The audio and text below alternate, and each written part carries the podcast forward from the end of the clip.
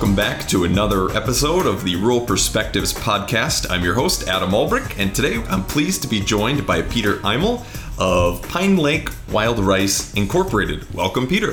Thank you, Adam. Great to be here. The cultivated wild rice industry in the U.S. is relatively young, as it really got started in the 1950s here in Minnesota. However, local indigenous populations have long harvested this crop and still continue to do. An interesting fact that is that wild rice is the only cereal grain native to North America. What sets wild rice apart from everything else in your mind? Being a specialty crop with not a lot of acres cultivated and the short history of domestication of the crop, it really presents a challenge from a research standpoint, from a production standpoint. So what's of most interest to me is the fact that that the book is far from being written. There's still more art than science. We're doing a lot of our own experimenting on farm, and the challenges are, are numerous. On average, Minnesota produces between 4 and 10 million pounds of cultivated wild rice every single year. Could you talk about the local industry and what it means to the industry as a whole? So, the three primary growing regions for cultivated wild rice in Minnesota are, are the area we're in today the sort of the Clearwater-Gonvick area, Clearwater County, uh, Eastern Polk County. There's another area up on the east side of Red Lake, Waskish Kelliher area, northern Beltrami County, and then uh, down near Aitkin, Minnesota. And if you look at a at a map of the economics of, of Minnesota, those are three of the poorer areas of the state. And what wild rice alone brings into those areas is about $60 million a year annually in economic development, along with about 640 part-time and full-time employment opportunities from working from fertilizer through the farms all the way through the processing industry. So it's it's a real significant impact to our local areas and our local economies. I've looked at statistics that show, at least on nationally, that California and Minnesota kind of go head to head in the wild rice industry. So Minnesota really is a big player when it comes to this crop. Yeah, yeah, it's got the longest history, the original domestication efforts, the longest running research efforts. California got into the industry in the late 80s, and there's two growing areas there one in the Sacramento area and one up in Northern California. And right now, there's enough consumption in, in the world where both Minnesota and California production are necessary in order to meet the demand. Having a product that has almost an indefinite shelf life you can rack, rack up inventories pretty quickly, which we're working through uh, somewhat in the industry right now. But but both production areas are probably necessary in order to meet the meet the what we see as the upcoming demand. Is there much of a difference in the actual grain itself, whether it's grown here in Minnesota or in California, or I've even seen it in Texas? Yeah, not that I know of. Yeah, I I couldn't decipher any difference. So, so nutritionally speaking, what does this grain have to offer? It's very high in antioxidants, which is talked about a lot. It's gluten free, which is important in this time frame. In comparison to white rice, in order to make white rice shelf stable, the bran layer is taken off, and so basically what you're left with is the starch. With with wild rice, that outer bran layer is still intact, so there's a lot of micronutrients there in, in in that bran layer that are maintained versus some of the other some of the other rice rice species.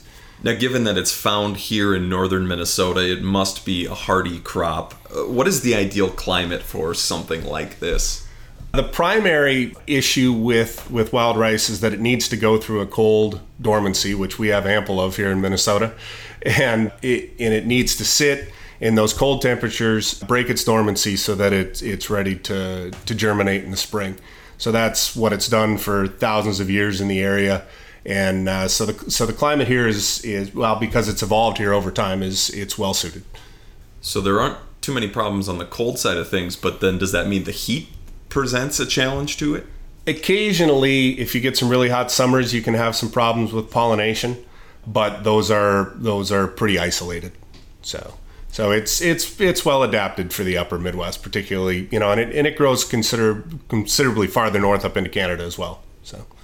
Now, with many crops, you have a planting season, you have a growing season, and then a harvesting season. Could you walk us through what this process looks like for wild rice? So, when you're establishing a new wild rice field, we do all of our planting primarily in the fall. It's a broadcast planting along with an incorporation. When possible, we'll try and flood those fields in the fall or, or certainly in the spring. It needs the water in order to uh, go through its, its extended germination and in early growth stages Uh, over the course of the summer, you're doing some fertilizer applications, occasionally some fungicide applications, and then uh, it's it's growing up from you know into a plant that can be six, seven, eight feet tall. Meanwhile, from a management standpoint, we're trying to bring the water levels down in the field so that we can get in with somewhat conventional equipment. And we usually start harvest right before Labor Day. Uh, this year was a little late with the colder summer, so we just finished up a couple of days ago. So uh, usually get started right around Labor Day and finish up maybe the 12th to the 15th of September. So, in preparing fields, can you take a regular soybean field and turn it into this, or vice versa? Do you turn wild rice fields into soybean fields? In our rotation, we do rotate with soybeans and also potatoes. But what you need to have is access to a lot of water and a consistent water source year in and year out. And you also have to have the infrastructure built up around the fields in order to hold that water. So we've got a surface water source that runs through the farm. We're generally taking water from that source during high flow periods, helping to mitigate downstream flooding. And then we're holding that water and releasing it over the course of the summer. So, uh, for the most part, helping to stabilize the water flow in our water source. And I want to talk about water in greater detail in a little bit, but you mentioned t- uh, talking about planting season and things like that. What's unique about this crop when it comes to planting? Because people think about the water, but it also needs other elements to it. So for us, eh, the planting is is establishing that stand in the first season and then if we're going to maintain a field in wild rice production for multiple years after that, which normally we'll, we'll produce wild rice on a field for four to five consecutive years in our rotation, you don't reseed that every year. Because of the short history of domestication, the, the mature kernels, eh, as they mature, tend to fall off, and that provides your seed base for the next year. If you go far enough back in history, all the cereal grains used to do this, but 10,000 years of domestication with, with wheat and barley has eliminated those genetic traits. Uh, in the last 50 years, we haven't been able to do that yet with wild rice, but that's work in progress. So it may seem great that, that we don't have a seed cost per se and that extra step, but the unfortunate part of it is is that you if you have a year with bad weather and a lot of wind, it's really hard to control your stand density.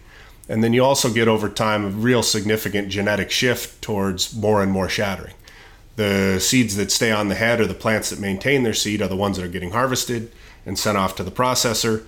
And unfortunately, the seed that's falling on the ground has your worst genetics. So after four or five years, you see a real genetic shift into into riskier and riskier production from a seed loss standpoint. So then we'll rotate out, try and clean that seed bed up, move into our other rotation crops, and then move back into wild rice after four or five years. Does that make your yield vary greatly? Greatly, yes. So you can you can certainly keep that that production going, but the biggest problem is is that year in and year out you've got more risk, and so part of that's depending on uh, on market prices, and part of that's dependent on your risk tolerance. When thinking about harvesting, obviously you need a harvester, and when you're involving water, is that does that change what the machine itself looks like? Yes, the the functional aspects of the machine, the threshing components are still there. We happen to use uh, Case IH combines, but there are a lot of John Deere combines in the industry. We maintain six machines for the acreage that we need to cover. Of those six, two of them are on rubber tracks, which are fairly common. A lot of people have seen Case IH's uh, rubber track machines from the factory. We have two like that, and then we also have four set up that we've modified on steel tracks. So that process involves stripping down all the drive components, taking all the tires and transmission and everything out, and then running them on on to what would look like bulldozer tracks, one for each side. So they'll go where uh, where you can't walk. Hopefully that's not necessary, but in a year like this, sometimes it is. After harvest is completed, what happens next? For us, it's a couple of tillage passes trying to deal with the residue. When you've got an eight foot, six to eight foot tall plant, you've got a lot of material you need to deal with. So, in the process of, of doing that, we've got uh, some disking and some vertical tillage to try and reincorporate that residue. Part of what makes our, our rotation work well is that we've got real high organic soils. We're doing everything we can to try and maintain those, those high organic levels. So, we do that. We do some fall fertilizer application, and then, if possible, and hopefully in a year like this, we've had ample water, start to get uh, some fields flooded and prep for next season. So, from the actual grain side, after it gets harvested, is does it need to be processed very much before you get to that kind of final stage where it ends up on people's dinner tables? Very much so. The moisture rates are real high, usually in the mid 30s, so it's not at all a stable product. Processing needs to usually happen within seven to 10 days of harvest in order to maintain maximum product quality. Processing is a whole separate step from what we do, but they've been able to extend their processing seasons some by using uh, silage bags. So they'll go ahead and put a significant amount of that product into silage bags, which stabilizes it and allows them to extend their processing season out and still maintain optimal product quality. So, what type of markets exist for the finished product? So, the bulk of the product itself, probably 85%, is blended with wild rice and other grains. So, what you'd see in uh, an Uncle Ben style blend or is would be the traditional product that most people are comfortable with or seen on the shelf space less than 10% of the product is what I'm accustomed to, which would be a one pound bag of, of wild rice. So, so not very, not very many people, particularly outside of the upper Midwest or Minnesota are, are familiar with that product. Growth is, is somewhat good, being gluten free and uh, with uh, the advent of, of the native grains category, which we fit well into, growth has been, been good. We're looking to continue to expand that growth. I would say in the last 10 years, this is a little bit outside of, of my purview, but with our discussion with the processors and marketers, that the bulk of the growth in the last 10 years has been in, in Europe. That's been a real interesting area for, for this product, and uh, they're expanding beyond that now.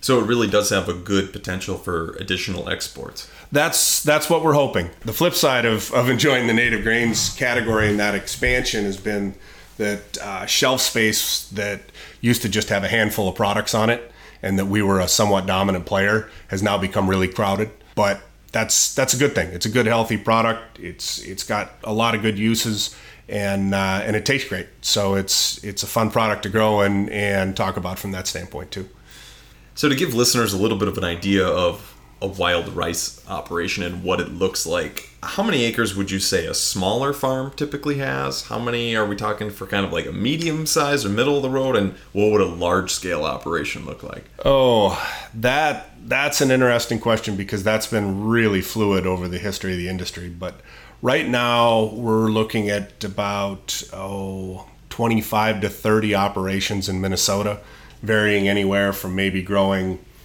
100 to 200 acres all the way up to as much as 25 to 2700 acres and I, I couldn't get you any sort of sort of a curve on, on where all those operations fit into the mix. But people have found ways to uh, to make all those those different sizes work.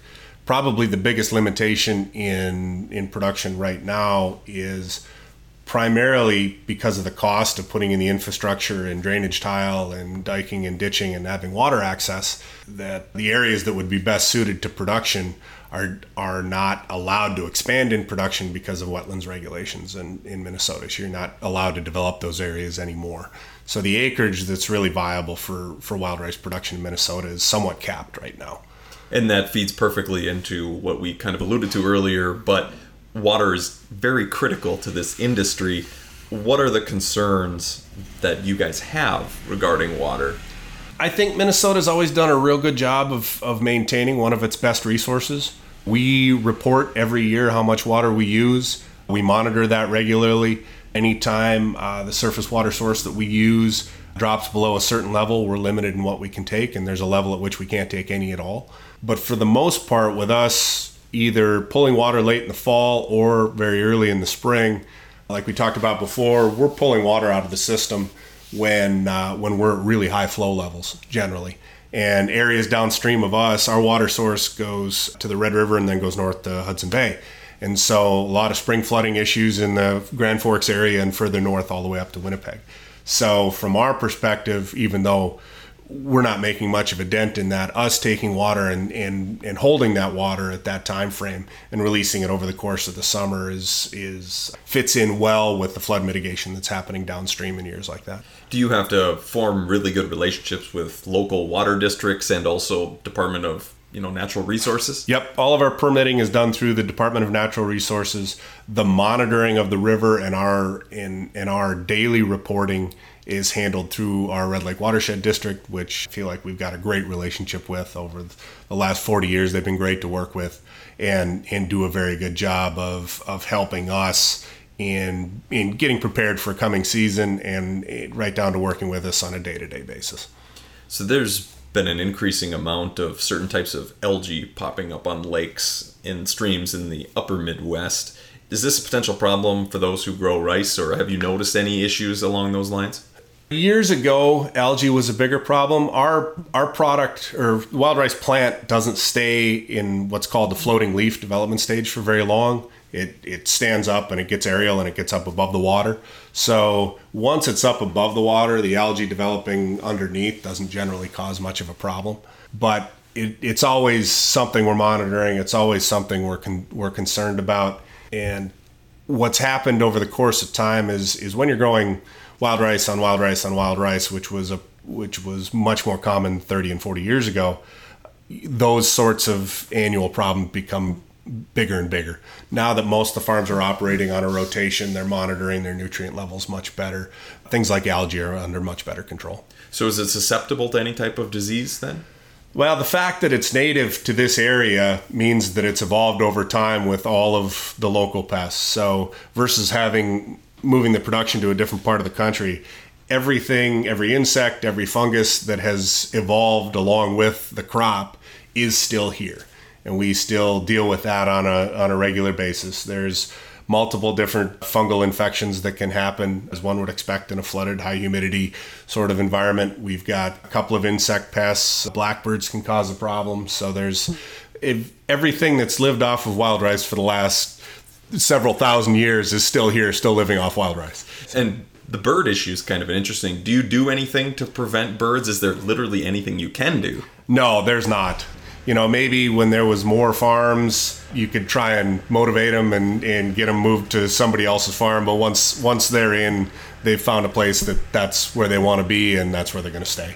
Now, you alluded to earlier that due to the size of the industry, it being relatively new, you guys do a lot of experimenting and things like that here on the farm. But do you partner with any type of universities for research at all, or does this industry partner at all?